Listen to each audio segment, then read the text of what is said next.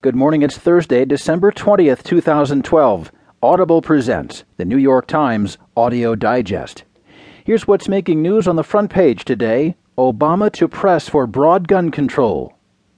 Leniency denied, UBS unit admits guilt in raid case, and lessons from the assault weapons ban of the 90s. In today's national headlines, a jurist Supreme Court bid set the Senate afire. And the movie Zero Dark Thirty is misleading and grossly inaccurate, some say. In today's business headlines, the Dow was down 99 points yesterday. New York Stock Exchange owner is said to be in merger talks.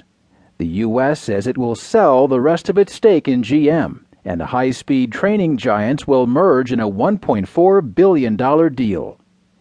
There will be more business stories, more national and international news too, a roundup from the sports page, and New York Times columnist Gail Collins. Now, from the editors of the New York Times, here are the stories on today's front page.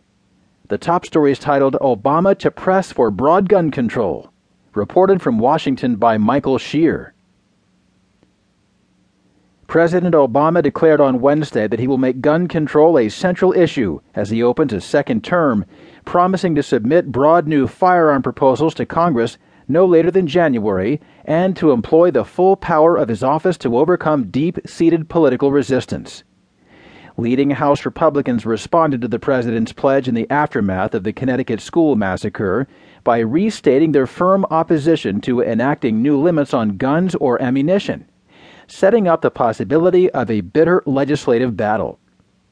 Having avoided a politically fraught debate over guns for four years, Obama vowed to restart a national conversation about their role in American society, the need for better access to mental health care, and the impact of exceedingly violent images in the nation's culture.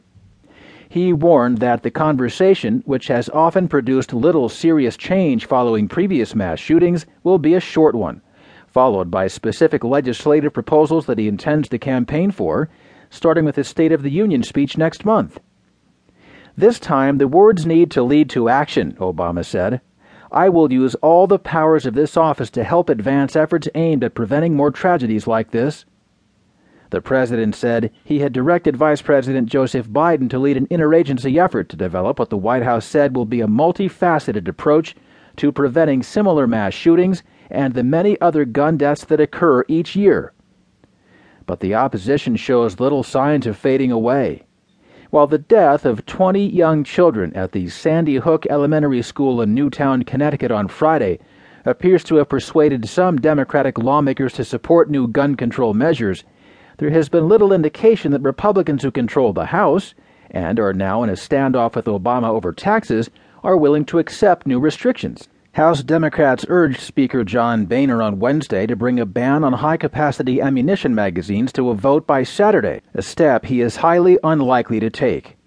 Representative Jim Jordan of Ohio, a conservative leader, said in an email that it is clear that criminals will always find ways to acquire weapons and use them to commit acts of violence. Passing more restrictions on law abiding citizens will not deter this type of crime. Jordan and other House Republicans declined to be interviewed, saying through aides that it is time to mourn, not to debate policy. Brittany Lesser, a spokeswoman for Representative Steve King of Iowa, a Republican, said there will be plenty of time to have this conversation, but it is not amidst the funerals of these brave young children and adults.